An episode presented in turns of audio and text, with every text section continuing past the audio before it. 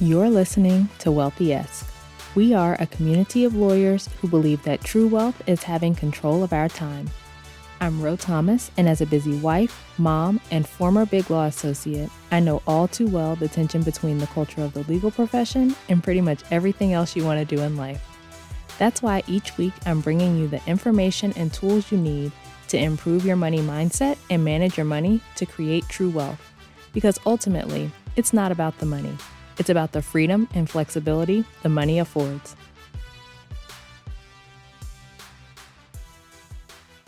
Hey, friend. Welcome back to the show. I hope you're doing well and having an amazing day so far. Happy New Year to you. In the start of the year, it's often a time that we are looking at or thinking about goals that we want to achieve. And so today we are talking about the compound effect of taking small steps to reach your goals. So, taking those small steps that lead to that ultimate goal that you have for yourself. I think often lawyers are wanting to play full out. We want to do above and beyond and, you know, all that kind of stuff. And I think sometimes because of that mindset or that desire to do things really big, sometimes we think if we're not doing the most amazing, most outrageous, over the top thing, that it's not worth getting started at all. But that is just not realistic when you're thinking about your goals. So if you're not doing anything to manage your money right now, like you don't have a plan, you're not paying attention to where you're spending, you're running up your credit cards, not saving, all of that, your first step is probably not going to be saving $30,000, for example right? We want to start with something that's more doable for where you are, even if it's not the most amazing thing that you've ever heard. So you want to look for that step that gets you moving in the right direction. What's something that you can do that moves you closer to the $30,000 goal that you have? Think about the $30,000 goal as almost a guiding star or a compass. This is the direction that I'm headed in, right? What step gets me closer to that? Because when you set that $30,000 goal as the the only goal that you have, it's going to be a lot harder to take action on it because it feels so far from where you are.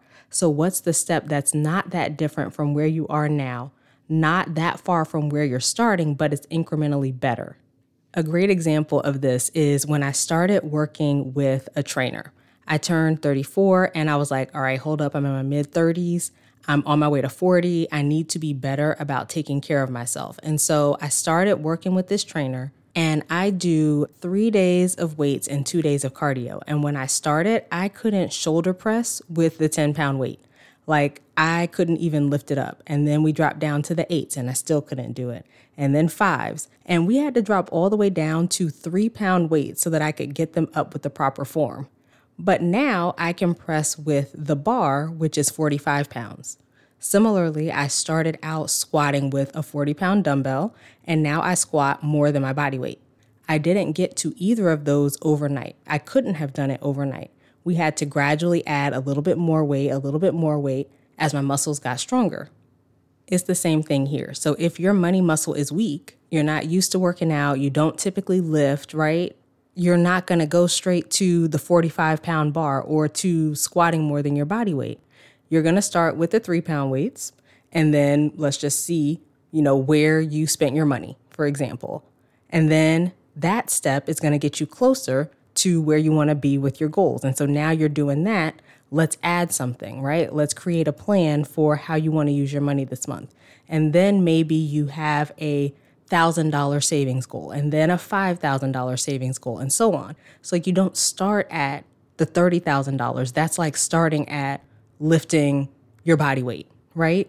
You're going to figure out those smaller steps that get you to the $30,000 and you're going to build on those over time.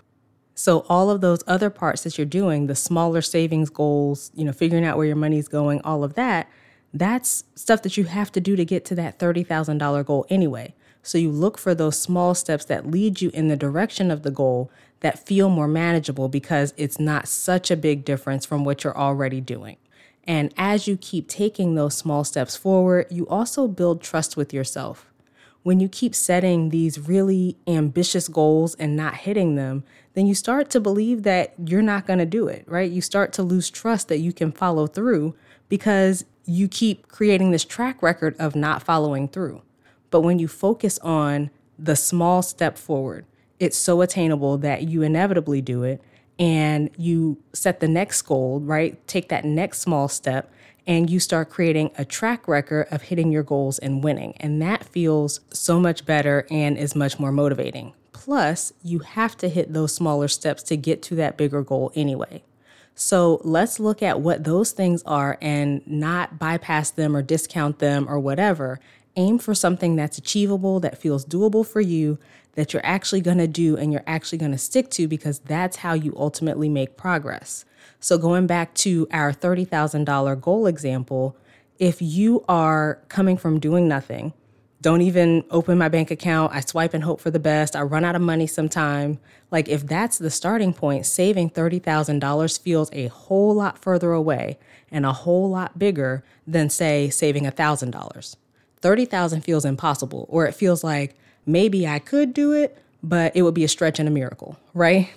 When you set those really big goals like that, often you get discouraged because you're looking at this huge goal and you're so far away from where you want to be.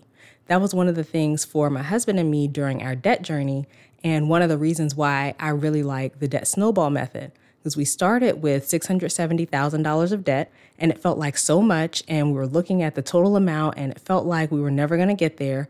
But when we could look at just the smallest loan, it was only $1,500.